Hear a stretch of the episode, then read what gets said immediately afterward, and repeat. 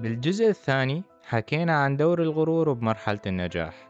حكينا عن جنون العظمة اللي خلت هتلر ينفصل عن الواقع مصدق إنه خططه العسكرية الرائعة ما ممكن يقافها. وحكينا عن جون دي لوريان الرجل اللي ما يثق بشغل الموظفين وفضل يقوم بكل الأعمال بنفسه وبالتالي كبد الشركة خسائر هائلة ولجأت الشركة بالتالي للاحتيال والإجرام. بهاي الحلقة راح نحكي عن الفشل اللي دائما يجي بلا دعوة واللي بسبب غرورنا يحطم الصورة اللي رسمناها عن أنفسنا وبالتالي يحطم الثقة بالنفس ويسبب الانهيار. هاي الحلقة أخذت حوالي 18 ساعة من التحضير للنص فقط واللي أعتقد أنها أهم من الحلقات السابقة كون لحظات الإخفاق بحياتنا كثيرة. السلام عليكم. بهاي القناة أحاول أعصر فائدة الكتاب وأقدمها بطريقة حسب فهمي إلها بحيث ممكن تستفاد منها. وهذا لا يمنع بالتالي من قراءة الكتاب. أقرأ الكتاب مرتين بعدها أبدي بكتابة النص ثم أنقح على النص وبقي الأجزاء اللي ممكن تفيدك. لهذا أعتقد بمشاهدتك أو سماعك لهذا البودكاست فأنت ما راح تضيع وقتك غالبا. حياتك ممكن تتغير إذا استبدلت الأغاني بسماع البودكاست أفضل تسمعه قبل النوم أو بالسيارة أو في صالات الانتظار. هو مناسب للسماع بالأوقات المهدرة خلال اليوم.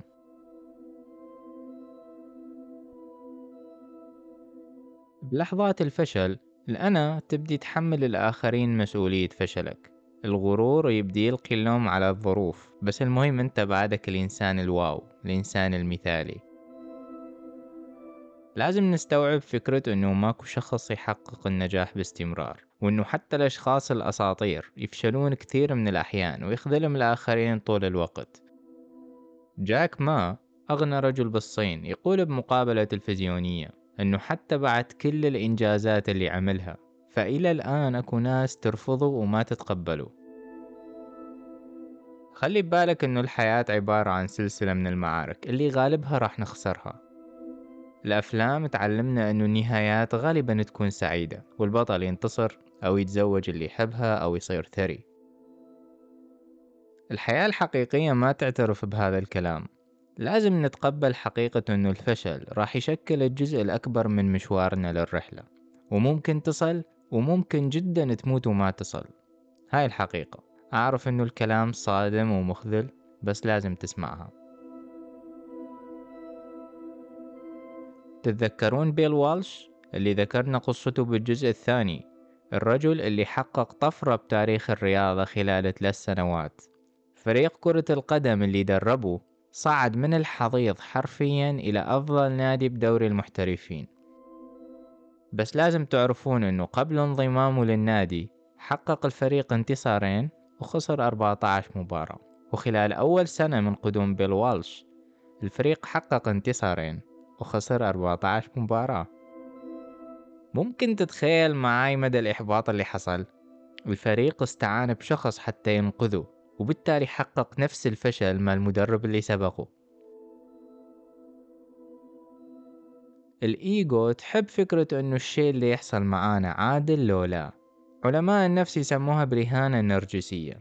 نمشي بطريقنا بالحياة وبعد أي تعثر تبدي تقول أنا ما أستحق اللي جرالي أنا أستاهل أفضل من اللي حصل لي. المفروض ما أتحمل هاي المشكلة لأن أنا ما السبب. معدلات التذمر عندهم تكون عالية بحال السقوط. ويبدأون بالتبرير حتى يثبتون للناس أنه الخطأ ما من عندهم بسبب ظروف خارجية ويبدي يلقي اللوم على غيره من الناس.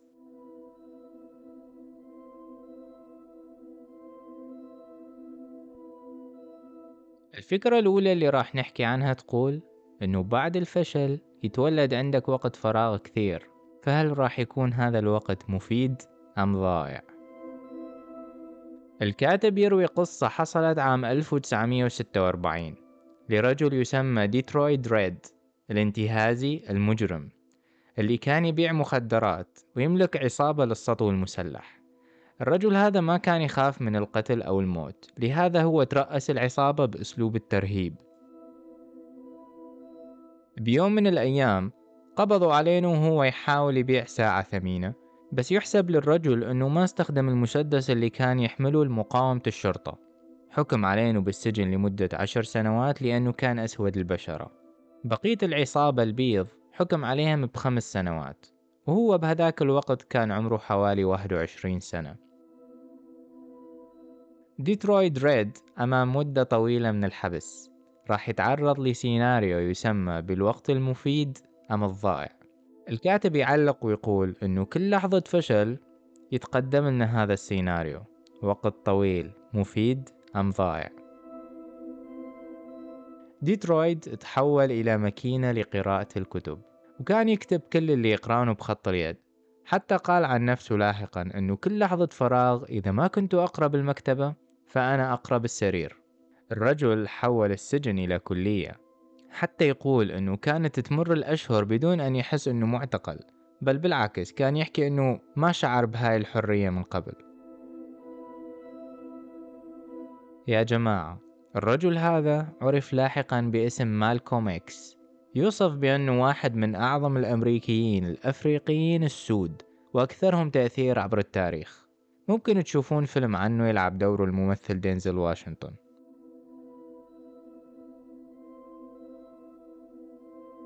النشيد الوطني للولايات المتحدة الأمريكية كتبه فرانسيس سكوت كي وهو محتجز على متن سفينة بحرب حصلت عام 1812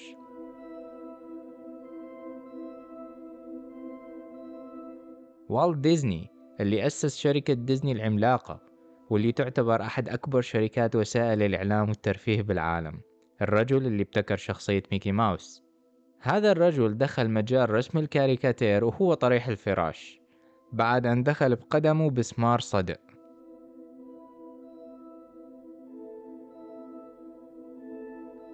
الكاتب يعلق ويقول إنه نحن نعتقد بهاي اللحظات من الأفضل إنه نحزن ونغضب من نتعرض للظلم أو لتقلبات القدر. وردة فعل مثل الصراخ أو تكسير الأشياء راح يكون شيء طبيعي وقتها. بس تذكر إنه هاي اللحظات هي ليست حياتك بس هاي لحظات من حياتك انت مجبر تعيشها. اكو مثل رائع بالانجليزي يقول This too shall pass. هذا الوقت سيمضي. هاي الجملة أعتبرها مسكن للأحزان. بس الفكرة أشون راح تستغل هذا الوقت الكثير اللي رافق الفشل.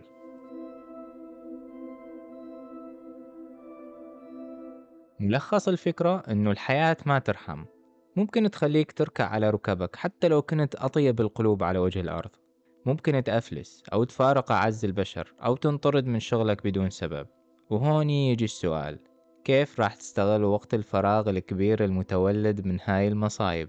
غرورك يحثك على أنه لازم تلوم وتشكي وتبكي؟ لو راح تسمع حكمة واشنطن من يقول ادلي بدلوك كيفما تكون.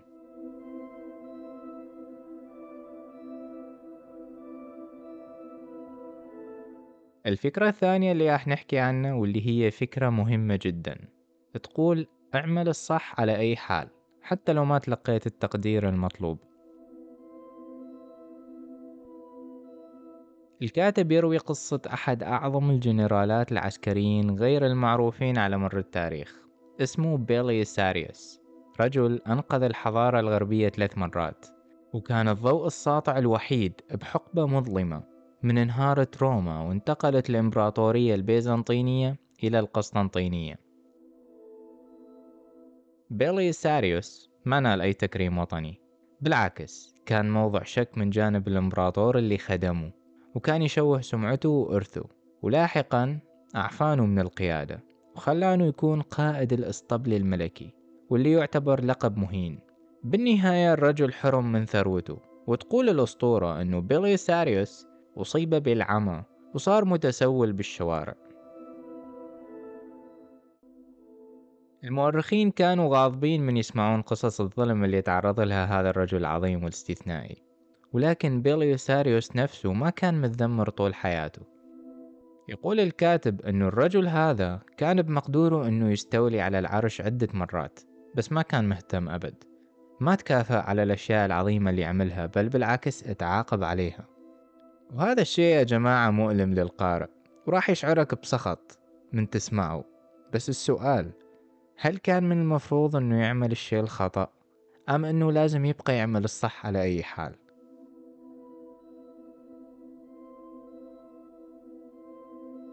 الكاتب يعلق ويقول أنه بالحياة تجي أوقات نعمل بها كل شيء صحيح ممكن وربما حتى بإتقان وبالمقابل تكون النتيجة فشل أو إهانة أو رفض من الناس؟ لهذا أعملها على أي حال. يقول ريان هوليدي أنه المغرور بهاي المواقف ما يرضى غير بالتقدير الكامل. بيلي ساريوس كان يشوف نفسه أنه عمل الصح أدى واجبه المقدس بالدفاع عن الإمبراطورية وكان هذا المهم بالنسبة له. الفكرة يا جماعة أنه نحن ما نقدر نسيطر على المكافآت مقابل عملنا وجهدنا وما نقدر نسيطر على تقدير واحترام الناس. هل هذا الشيء معناه أنه ما لازم نكون لطفاء مع العالم أو ما نعمل بجدية بعد لأن ماكو التقدير المطلوب؟ ريان هوليدي يقول أنه من الأفضل أنه نركز على الجهد ما على النتيجة. وركزوا على هاي الجملة. يقول نحن نفترض أنه الأمرين متلازمين دائما. وين ما أكو جهد لازم أكو بالمقابل نتيجة. هدية مثلا. نفس ما حكينا بالبداية أنه الأفلام تعلمنا أنه النهايات سعيدة. بس بالحياة الحقيقية ما كل جهد يقابله نجاح. انتبه. بيلي ساريوس ثبتت براءته من التهم واستعاد الأوسمة اللي سلبوها منه. وأنقذ الإمبراطورية على يده وهو عجوز وشايب الشعر. بس لأن الحياة ما قصة خيالية. اتهموه مرتلخ أنه يتآمر على الإمبراطور وترك يعاني الفقر والإعاقة بسنواته الأخيرة. الكاتب يعلق ويقول أنه ربما بفعلك الأشياء الصح تعاقب بعض الأحيان بس راح يكون عندك شعور بالرضا عن الذات لأنه أنت تعبت وعملت اللي ممكن.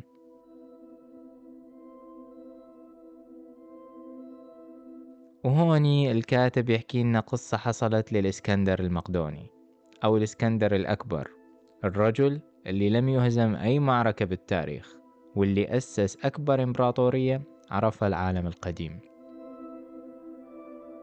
يقول بيوم من الأيام كان يمشي وشاف فيلسوف مستلقي على الأرض ومستمتع بنسيم الهواء.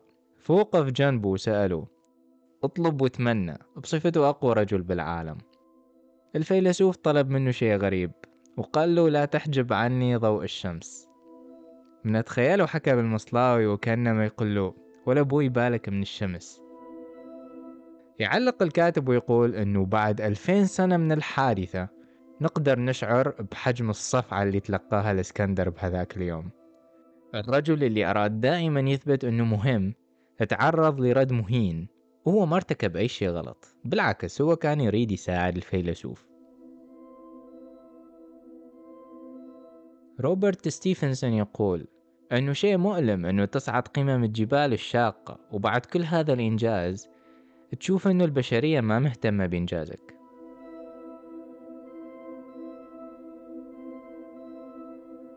كل الناشرين رفضوا نشر كتاب جون كينيدي تول الأمر اللي مزق قلبه لدرجة أنه انتحر بالسيارة على طريق خالي في ولاية الميسيسيبي الأمريكية. بعد وفاته اكتشفت والدته الكتاب وبدأت تروج له إلى أن فاز الكتاب بجائزة بوليتزر. خلينا نفكر بالقصة مرة ثانية يا جماعة. الكتاب هو نفسه ما تغير من كان تول عايش يقاتل حتى يبيعه. ما قلت روعته حين نشرته والدته وبيعت كثير من النسخ وفاز بالجوائز. هل الأمر كان يستحق الانتحار؟ لو أدرك حقيقة أنه نحن غير متحكمين بالنتائج؟ العالم بالنهاية ما يهتم للأشياء اللي تريدها. من تتمسك بنتيجة معينة ببالك أنت تريدها وتحتاجها فأنت عتهيئ نفسك حتى تكون إنسان مستاء. العمل وحده كافي جدا للشعور بالرضا عن النفس.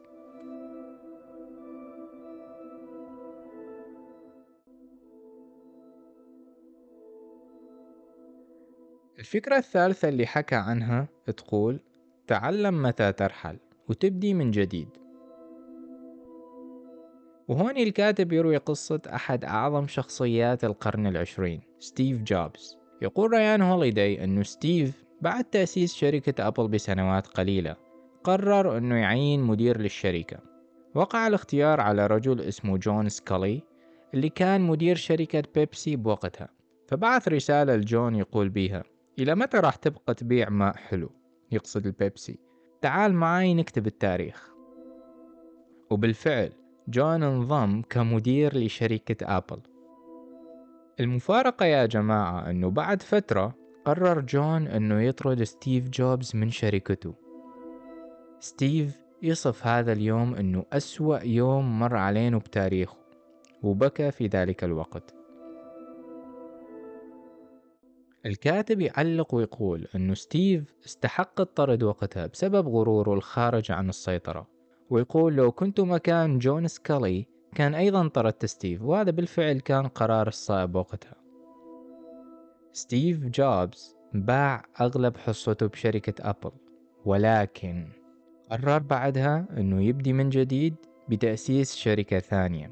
كانت هاي الشركة هي بيكسار المشهورة بصناعة الأفلام وكرس كل حياته لها بعد أن تعلم من أخطائه الإدارية الفاشلة. ستيف جوبز النرجسي اللي كان يركن سيارته بمواقف سيارات المعاقين فقط لأنه قادر على هالشيء. تحول إلى شخص متواضع جدا. وللعلم أغلب ثروته حققها من شركة بيكسار ما من شركة أبل.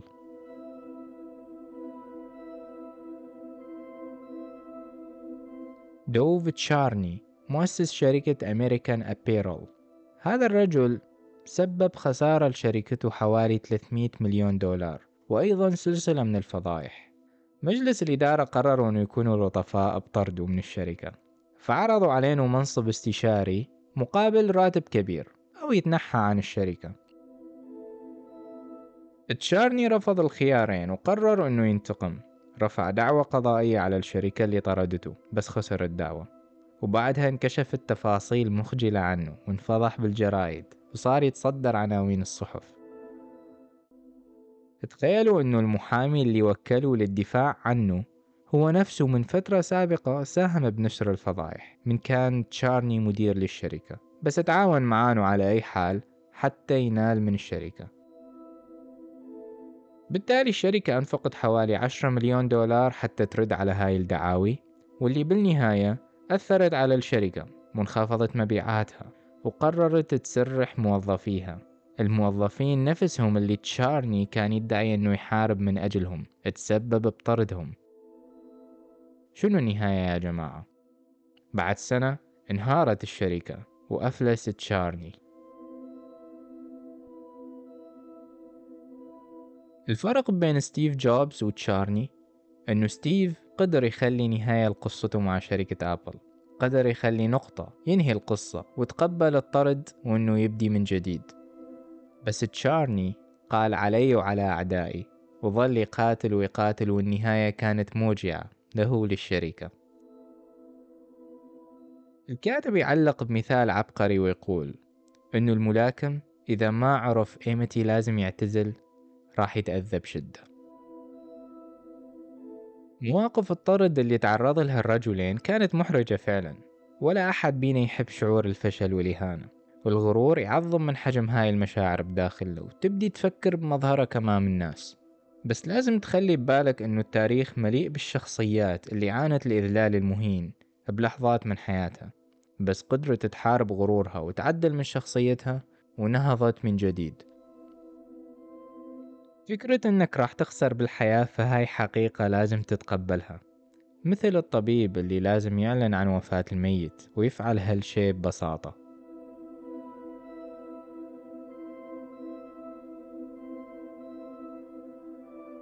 الفكرة الرابعة والأخيرة اللي راح نختم بها الكتاب يقول أحب دائما. وهون الكاتب يحكي لنا قصة أورسن ويلز شاب عبقري قدم بعام 1939 واحد من ألمع الأفلام اللي لم يسمع عنها في تاريخ هوليوود. وهذا كان أول فيلم له مع شركة أركيو الفيلم كان يحكي عن رجل صحفي غامض صار سجين لإمبراطوريته وأسلوب حياته. يعني بين قوسين الفيلم بينه انتقاد. اللي حدث يا جماعة إنه بهذاك الوقت كان أكو صحفي ثاني اسمه ويليام هيرست. هذا الرجل الغني سيء السمعة اعتقد أنه هذا الفيلم مقتبس من حياته وأنه هذا الفيلم عرض حتى ينال منه. لذلك قرر هيرست أنه يشن حملة تسقيطية حتى يشوه سمعة أحد أعظم الأفلام بالتاريخ. الكاتب يقول أنه على الأغلب أنه هيرست ما شاف الفيلم أصلا ولا يعرف مضمونه. ثانيا أنه الفيلم ما حكى عنه أصلا وإنما كان مزيج من عدة شخصيات تاريخية يعني الفيلم خيالي. ثالثا والأهم أنه هيرست بهذاك الوقت كان عمره حوالي 78 سنة وكان من أغنى الناس بالعالم. ما كان المفروض يضيع وقته وجهده مع مخرج شاب هاي أول تجربة أفلام إله. اللي حصل أنه هيرست بمحاولته لمنع عرض الفيلم رسخ لإرثه كأكثر شخصية أمريكية مكروهة. أكثر من محاولات أي ناقد يقدر يعملها بيوم من الأيام. إذا كنا نأمل أنه نحصل على شيء معين ويحصل نقيضه تماما فهاي المسمى بتأثير سترايسنت. الظاهرة هاي تسمت على اسم مغنية وممثلة اسمها باربرا سترايسنت. اللي كانت تحاول بصورة قانونية أنه تحذف صورة لبيتها من شبكة الإنترنت واللي حصل بالعكس زادت عدد المشاهدات للبيت. محاولتها لحذف الصورة خلت عند الناس فضول قوي حتى يشوفون البيت وهي روجت للصورة اللي تريد تحذفها. طبعا لحد الآن تقدر على الإنترنت تفوت وتكتب بيت باربرا سترايسنت وتشوف البيت. لذلك الكاتب يقول كلام حلو عن هاي المفارقة. وهي أنه محاولة تدمير شيء بدافع الكراهية أو الغرور يضمن بقاؤه فترة طويلة. نرجع للقصة مالنا. هيرست قرر يحضر الفيلم بكل الجرائد اللي يملكها واستمر الحظر لمدة حوالي عشر سنوات. ما اكتفى بهذا الشيء طبعا. بدأ يسقط بويلز الشاب اللي أخرج الفيلم وبدأ ينشر أخبار مسيئة عن حياته. هيرست قدم عرض بقيمة 800 ألف دولار حتى يشتري حقوق الفيلم ويمنع عرضه وبالتالي يتلفه. وبدأ بالضغط على دور العرض والسينمات حتى لا يعرضون الفيلم. بالنهاية يا جماعة هيرست خسر كثير من الأموال بهاي الحملات التسقيطية. لذلك قرر أنه يتوقف. يا جماعة بعد كل محاولات التشويه فيلم Citizen Kane حاصل على تقييم 8.3 بال IMDb وللي ما يعرف فهذا التقييم يعتبر عالي جدا. الكاتب يعلق ويقول إنه كل ما زاد نفوذنا وحققنا نجاحات أكثر راح نبدي نعتقد إنه صار عندنا أشياء أكثر لازم نحميها مثل صورتنا وتأثيرنا وإرثنا أو تاريخنا. لذلك أنت ممكن تهدر كم هائل من الوقت والطاقة حتى تمنع العالم من احتقارك وهذا شيء ما ممكن. أفضل طريقة ممكن تواجه بها هاي الهجمات حسب اعتقاد ريان هوليداي هي بالحب. جارك اللي يشغل موسيقى بصوت عالي. إذا تعاملت معه بلطف ممكن يستحي يعلي صوت المسجل بعدها. يمكن الحب طريقة مبالغ بيها. أفضل طريقة أنه تتجاهل الأمر تماما وتبتسم وتكمل حياتك. وفكر بهذا السؤال. هل تعتقد أنه الكراهية أو الغضب الشديد ساعدت شخص من الأشخاص على مر التاريخ أنه يعمل إنجاز أو ينال من أعدائه مثلا؟ بلحظات المحنة والفشل من السهل جدا أنه تكره والكراهية بدورها تأجل اللوم وتحمل المسؤولية لشخص ثاني. ومن نبدي نفكر بالانتقام فغالبا ما راح ننجز أي شيء بحياتنا.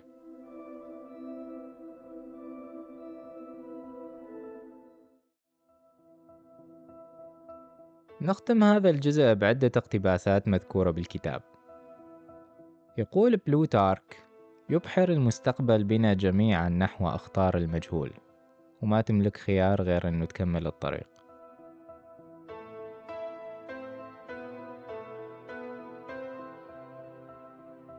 الاقتباس الثاني يقول أنه اللي يفعل أي شيء حتى يتجنب الفشل فمن المؤكد أنه راح يعمل شيء جدير بالفشل. وهون نتذكر قانون مورفي اللي يقول كل ما زاد خوفك من حصول شيء زادت إمكانية حدوثه.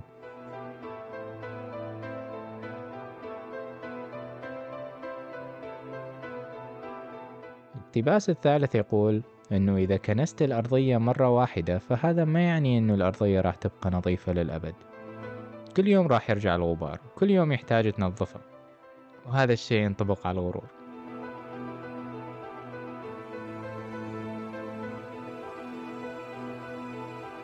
الاقتباس الرابع يقول أن الشخص اللي يفكر على المدى الطويل ما راح يشفق على نفسه بالإخفاقات اللي تحصل على المدى القصير.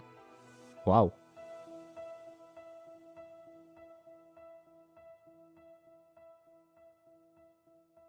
ونختم الكتاب بعبارة ذكرت كثير بالكتاب وهي أنه الغرور هو العدو اللي المفروض ندرك وجوده ونلاحظه بتصرفاتنا وتصرفات اللي حوالينا.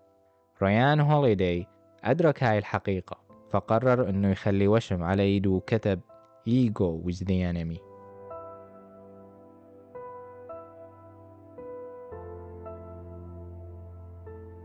وبنهاية الكتاب ببالي ثلاث نصايح أحب أقولها على السريع. حاول من تحكي لا تستخدم كلمة أنا كثير.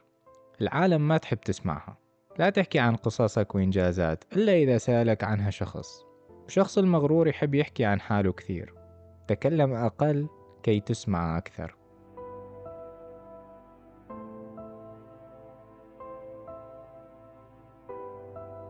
النصيحة الثانية أنه لازم تقدر وقت الآخرين وتعبهم معاك اشكرهم على مواقفهم ومدحهم مدح صادق بالأوقات اللي يستحقون بها المدح فقط. ابتعد عن المجاملة لأن من العالم تاخذ نظرة عنك أنه أنت إنسان مجامل بعدها ما راح يتقبلون المدح مالك نهائيا. الفكرة أنه الإنسان المغرور يشوف أكو صعوبة بمدح الآخرين وتشجيعهم.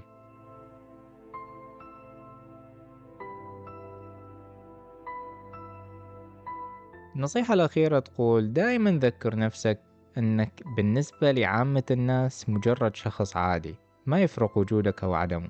لا تشغل نفسك بمظهرك أمام الناس لأن ما حد بحالك أساسا. المغرور من يدخل مكان أو قاعة يحسب أنه العالم كله عتراقبه ومنتظرة تتصيد له أخطاء. لذلك يحرص على شكله المثالي.